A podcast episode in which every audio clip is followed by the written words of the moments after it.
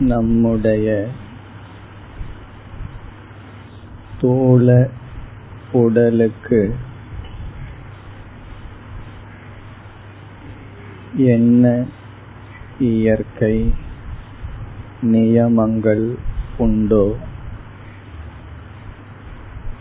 அதே நியமங்கள் அனைத்து ஸ்தூல உடல்களுக்கும் உண்டு.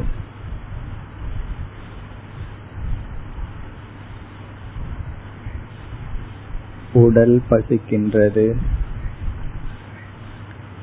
உடலுக்கு ஓய்வு தேவை. உடலுக்கு சில அடிப்படை தேவைகள் உள்ளன. அவைகளை பூர்த்தி செய்ய வேண்டும்.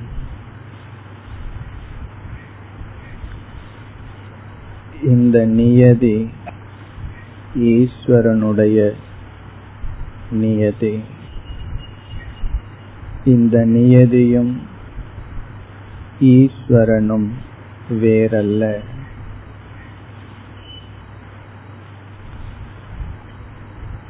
இவ்வுலகம்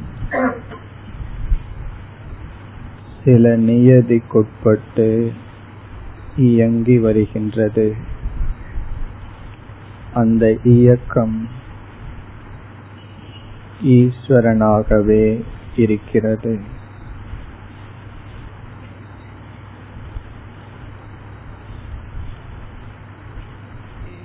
என்னென்ன நியதிகளை பார்க்கின்றோமோ அந்த நியதிகள் ஈஸ்வரனாக பாவிக்க வேண்டும். உடலுக்கு வரும் ஆரோக்கியம் ஈஸ்வரனுடைய நியதி. உடலுக்கு வரும் நோய்கள் அவையும் ஒரு நியதிக்குட்பட்டிருக்கிறது. உடல் பிறக்கிறது. இறைவன் நியதிப்படி உடல் வளர்கின்றது. தேய்கின்றது இறக்கின்றது. அதுவும் இறைவனுடைய நியதியே.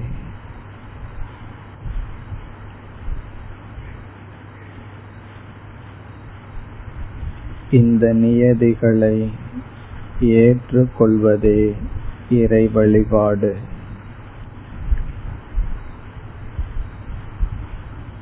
இறைவன் நியதியை ஏற்றுக்கொள்வதே இறைவனை வழிபடுவதாகும்.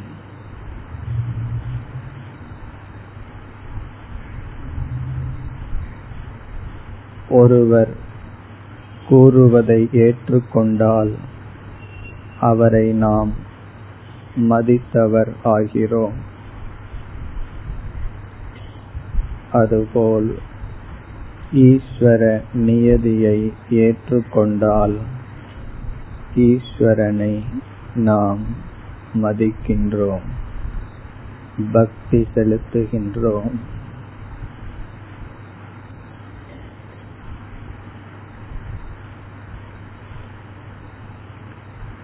நம் துயரத்துக்கு காரணம் நியதிகளை ஏற்றுக்கொள்ளாதது.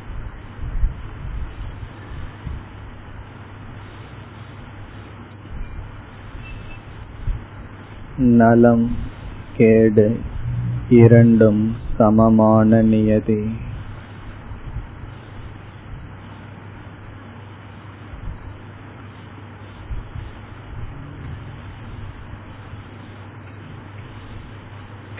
தியானத்தில் நாம் அமர்ந்து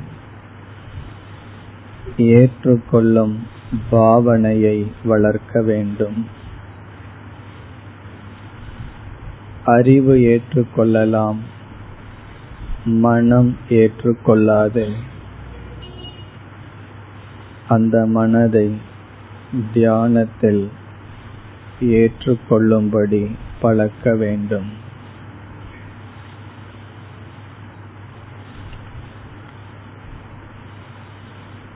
இப்பொழுது நாம் எவைகளெல்லாம் நடக்கின்றதோ அதில் மனதிற்குள் எப்பொழுதெல்லாம் எதிர்ப்பு தோன்றுகிறதோ அதை நான் ஏற்றுக்கொள்வேன் என்ற பாவனையில் அமர்ந்திருப்போம். அனைத்தையும் இறைவன் நியதியாக நான் ஏற்றுக்கொள்கிறேன். அதுவே இறைவனுக்கு செய்கின்ற பூஜை. அதுவே ஒரு விதமான உயர்ந்த பக்தி.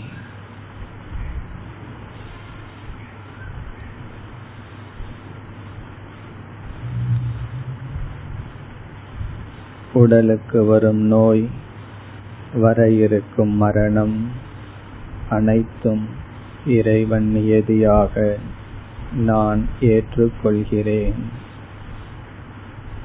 இந்த சிந்தனையில் அமர்ந்திருப்போம்